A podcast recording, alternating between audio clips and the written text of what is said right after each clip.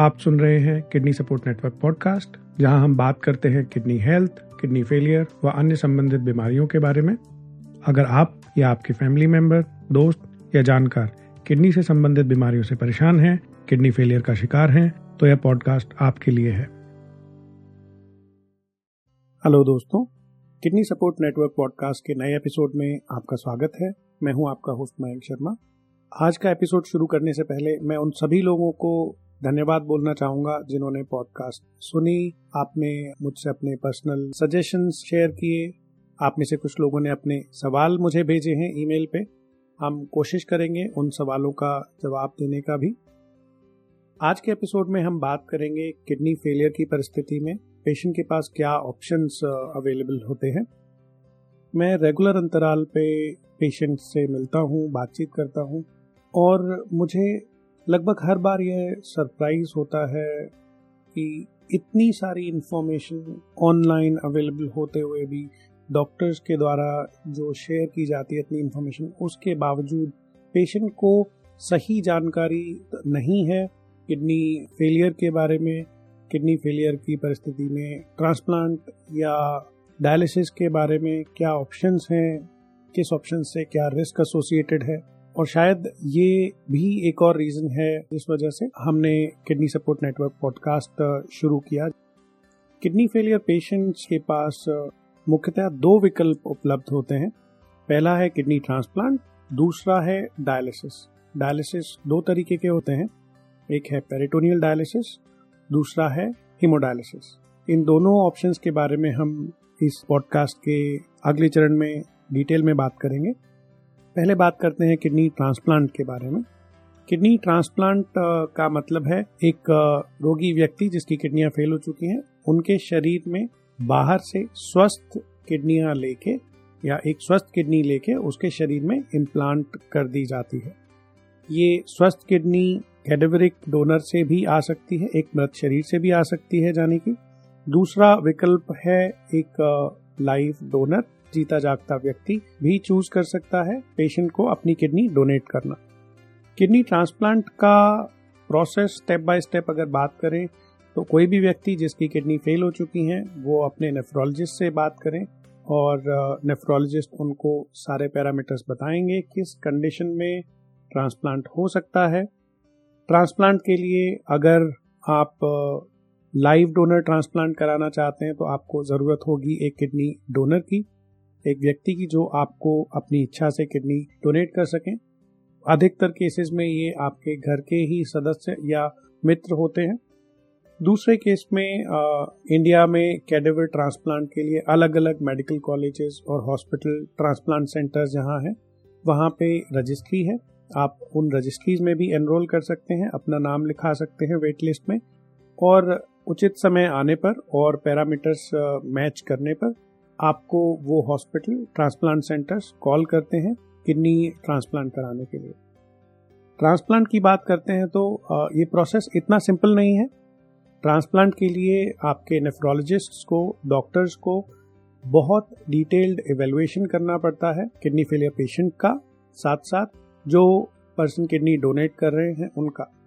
काफ़ी सारे blood test होते हैं स्कैन्स होते हैं उसके बाद सारी रिपोर्ट्स को कंपाइल करके, एक साथ मैच करके नेफ्रोलॉजिस्ट ये डिसाइड करते हैं कि जो डोनर हैं, वो आपको किडनी दे भी सकते हैं या नहीं?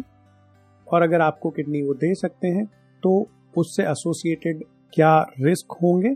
उन रिस्क को किस तरीके से डॉक्टर्स मैनेज करेंगे? और उन रिस्क को किस तरीके से एलिमिनेट या कम करना है? एक बार इवेल्युएशन हो जाता है तो प्रोसेस में नेक्स्ट स्टेप होता है इंडियन रेगुलेशन के हिसाब से एक कमेटी अप्रूवल का। अलग अलग हॉस्पिटल्स में गवर्नमेंट द्वारा रजिस्टर्ड कमेटियाँ होती हैं। ये पूरा रिकॉर्ड इवेलुएशन डिटेल्स सारी चीज़ें हॉस्पिटल उस पर्टिकुलर कमेटी को सबमिट करते हैं। कमेटी फिर से पेशेंट का इवेलुएशन करती है और कमेटी से अप्रूवल होने के बाद किडनी ट्रांसप्लांट किया जा सकता है। अब आते हैं ट्रांसप्लांट के प्रोसेस के बारे में। तो ट्रांसप्लांट सर्जिकल प्रोसीजर है जिसमें डोनर के शरीर से स्वस्थ किडनी को निकाला जाता है। उसके बाद एक जो रिसिपियंट है उनके शरीर में उसको ट्रांसप्लांट कर दिया जाता है। मेजर सर्जरी है दोनों के लिए। आ, तो पहले डोनर की बात करेंगे। क्योंकि हमारे शरीर में दो किडनियाँ हैं और दोनों किडनियाँ या कोई एक किडनी भी सफिशियंट है हमारे लिए, हमारे को स्वस्थ रहने के लिए, जीवन यापन अच्छे से करने के लिए तो कोई भी पर्सन जो चाहते हैं या विचार कर रहे हैं किडनी डोनेट करने का, वो पूरे कॉन्फिडेंस के साथ में किडनी डोनेट कर सकते हैं। ज़रूरत है अपने नेफ्रोलॉजिस्ट से ट्रीटिंग डॉक्टर से बात करने की गाइडेंस लेने की। किडनी ट्रांसप्लांट में दो सर्जरियाँ होती हैं। पहली सर्जरी है किडनी डोनर की किडनी डोनर की सर्जरी में डॉक्टर्स डोनर के शरीर से एक किडनी निकालते हैं और किडनी रिसिपियंट जो है किडनी फेलियर पेशेंट, उनके शरीर में इम्प्लांट किया जाता है। दोनों ही सर्जरीज, मेजर सर्जरीज हैं। डोनर जनरली सर्जरी के दो या तीन दिन के अंदर हॉस्पिटल से डिस्चार्ज हो जाते हैं और उसके बाद में अपना लाइफ, अपना जीवन सुचारू रूप से चला सकते हैं, सारे काम कर सकते हैं बिना किसी बाधा के। जो रिसिपियंट हैं, जिनके शरीर में किडनी ट्रांसप्लांट की जा रही है, जनरली सर्जरी के बाद वो पाँच से सात दिन में उनको भी डिस्चार्ज कर दिया जाता है। डिस्चार्ज के बाद भी रेगुलरली डॉक्टर से कंसल्टेशन करना होता है। आपके नेफ्रोलॉजिस्ट आपके डॉक्टर्स शुरू में बहुत क्लोजली किडनी ट्रांसप्लांट पेशेंट की हेल्थ मॉनिटर करते हैं समय समय पर टेस्ट कराते हैं और उन टेस्ट रिपोर्ट्स के आधार पर उनके अनुरूप मेडिसिन को एडजस्ट या नई मेडिसिन को प्रेस्क्राइब करते हैं। ट्रांसप्लांट हो जाने के बाद में, क्योंकि सक्सेस रेट बहुत अच्छा है जनरली लोग स्वस्थ हो जाते हैं और साथ में कई बार इग्नोरेंट भी हो जाते हैं। काफ़ी लोग हैं जो ट्रांसप्लांट कराने के बाद पहले तीन महीने छः महीने रेगुलर अपने डॉक्टर्स से मिलते हैं, उनको रेगुलर अपनी टेस्ट रिपोर्ट्स दिखाते हैं, पूरी तरीके से परहेज करते हैं, समय पर दवाइयाँ लेते हैं। पर धीरे धीरे छः महीने, साल, दो साल में ओवर कॉन्फिडेंट हो जाते हैं कि नहीं, ठीक है, अब तो हम बिल्कुल ठीक हैं, शरीर बहुत अच्छा चल रहा है, कोई दिक्कत नहीं है। और धीरे धीरे इस ओवर कॉन्फिडेंस में आकर के दवाइयाँ लेना कई बार बंद कर देते हैं, उतनी सीरियसली प्रिकॉशंस नहीं लेते हैं, अपने डॉक्टर से रेगुलर अंतराल पे मिलना बंद कर देते हैं, जिसकी वजह से कई बार ट्रांसप्लांटेड किडनियों पर बहुत बुरा प्रभाव पड़ता है। कई बार लोग दवाइयाँ लेना बंद भी कर देते हैं पूरी तरीके से। और उसकी वजह से जो किडनी किसी ने डोनेट की थी और आपके शरीर में अभी किडनी आपको मदद कर रही है, कई बार वो किडनी खराब होने की कगार पर भी आ जाती है। वो किडनियाँ बंद हो जाती हैं फिर से। तो प्रिकॉशन आपको लेने चाहिए, जो भी आपके नेफ्रोलॉजिस्ट आपको सजेस्ट कर रहे हैं। रेगुलर अंतराल पे अपने नेफ्रोलॉजिस्ट से मिलते रहना चाहिए। एंड रिलीजियसली जो भी वो सजेशन दवाइयाँ परहेज बताते हैं, वो आपको फॉलो करना चाहिए। ये था पहला विकल्प किडनी फेलियर पेशेंट के लिए। दूसरा विकल्प है किडनी डायलिसिस डायलिसिस दो तरीके के होते हैं। एक है हीमोडायलिसिस जिसके लिए आपको हफ़्ते में दो या तीन बार डायलिसिस क्लिनिक जाना होगा।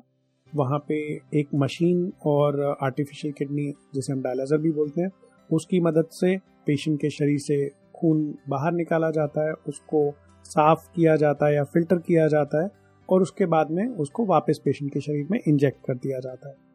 हीमोडायलिसिस कराने के लिए सबसे पहली चॉइस है, आप अपने नेफ्रोलॉजिस्ट से बात करेंगे तो they can recommend good dialysis centre वो आपको एक अच्छा डायलिसिस क्लिनिक सजेस्ट कर सकते हैं, जहाँ आप जाके रेगुलर अंतराल पे डायलिसिस करा सकते हैं। इंपॉर्टेंट है कि अगर आपके नेफ्रोलॉजिस्ट आपको वीक में दो बार का डायलिसिस सजेस्ट कर रहे हैं या वीक में तीन बार का डायलिसिस सजेस्ट कर रहे हैं, कुछ केसेस में तीन से ज़्यादा बार भी डायलिसिस की रिक्वायरमेंट हो सकती है। उसको आपको समझना पड़ेगा और अपने डॉक्टर के सजेशन के अनुरूप ही डायलिसिस की फ्रीक्वेंसी को मैनेज करें, उतनी ही फ्रीक्वेंसी पे डायलिसिस कराएँ। डायलिसिस क्लिनिक जहाँ आप रेगुलर अंतराल पे जाएँगे, हफ़्ते में दो या तीन या कभी कभी चार बार भी जाएँगे वो डायलिसिस क्लिनिक का चुनाव आप बहुत सोच समझ कर करें। एक अच्छे डायलिसिस क्लिनिक से जुड़े होना, एक अच्छे डायलिसिस क्लिनिक में डायलिसिस कराना कई बार बहुत फ़ायदेमंद हो सकता है। आपको इन्फेक्शन से बचा सकता है, आपके डायलिसिस के आउटकम्स बेहतर हो सकते हैं। तो कोशिश करें आप एक अच्छा डायलिसिस क्लिनिक चुनें। आप अपने नेफ्रोलॉजिस्ट से बात करके उनसे भी सजेशन ले सकते हैं। कोशिश करें आप अपने आसपास किडनी फेलियर पेशेंट जो डायलिसिस पे हैं, उनसे कनेक्ट हों। उनसे भी आप सजेशन ले सकते हैं। उनके अनुभवों से सीखने की कोशिश कर सकते हैं। डायलिसिस क्लिनिक का चुनाव कैसे करें? इसके लिए हम एक अलग से डेडिकेटेड पॉडकास्ट एपिसोड भी रिकॉर्ड करेंगे तो उससे भी आपको काफ़ी मदद मिलेगी। हीमोडायलिसिस में एक और ऑप्शन अवेलेबल है, जहाँ पे आप अपने घर में ही हीमोडायलिसिस कर सकते हैं। कुछ कंपनियाँ हैं जो आपके घर में ही हीमोडायलिसिस मशीन इंस्टॉल कर देती हैं और आपको रेगुलर इंटरवल पे डायलिसिस टेक्नीशियंस आके घर पे ही आपकी डायलिसिस कर देते हैं। कई बार पेशेंट्स पूछते हैं कि हम हफ़्ते में दो डायलिसिस करा रहे हैं, हम या हफ़्ते में तीन डायलिसिस करा रहे हैं, क्या उसको हम कम कर सकते हैं? तो ये बड़ा ही इंटरेस्टिंग पहलू है डायलिसिस का, जो आप सभी को समझना पड़ेगा। किडनियाँ हमारे शरीर में 24 घंटे काम करती हैं और एक हफ़्ते में लगभग एक सौ अड़सठ घंटे हमारी किडनियाँ काम करती हैं।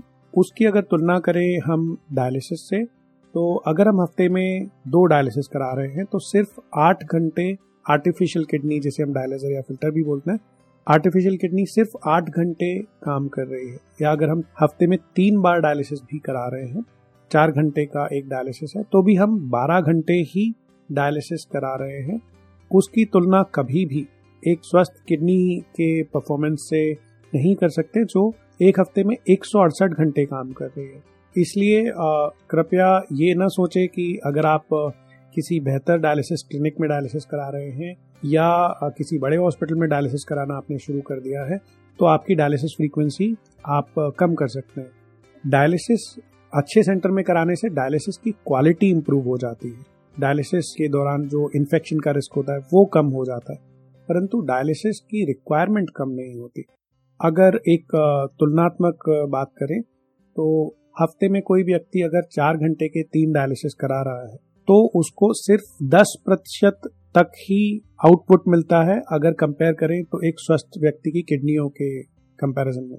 स्वस्थ व्यक्ति की किडनियाँ अगर सौ प्रतिशत काम कर रही हैं तो हफ़्ते में तीन बार चार घंटे का डायलिसिस कराने के बाद भी आपको सिर्फ़ दस प्रतिशत तक ही आउटपुट या क्लियरेंस या सफ़ाई मिल रही है। तो इसलिए उसको और कम कर देना काफ़ी नुकसानदायक हो सकता है।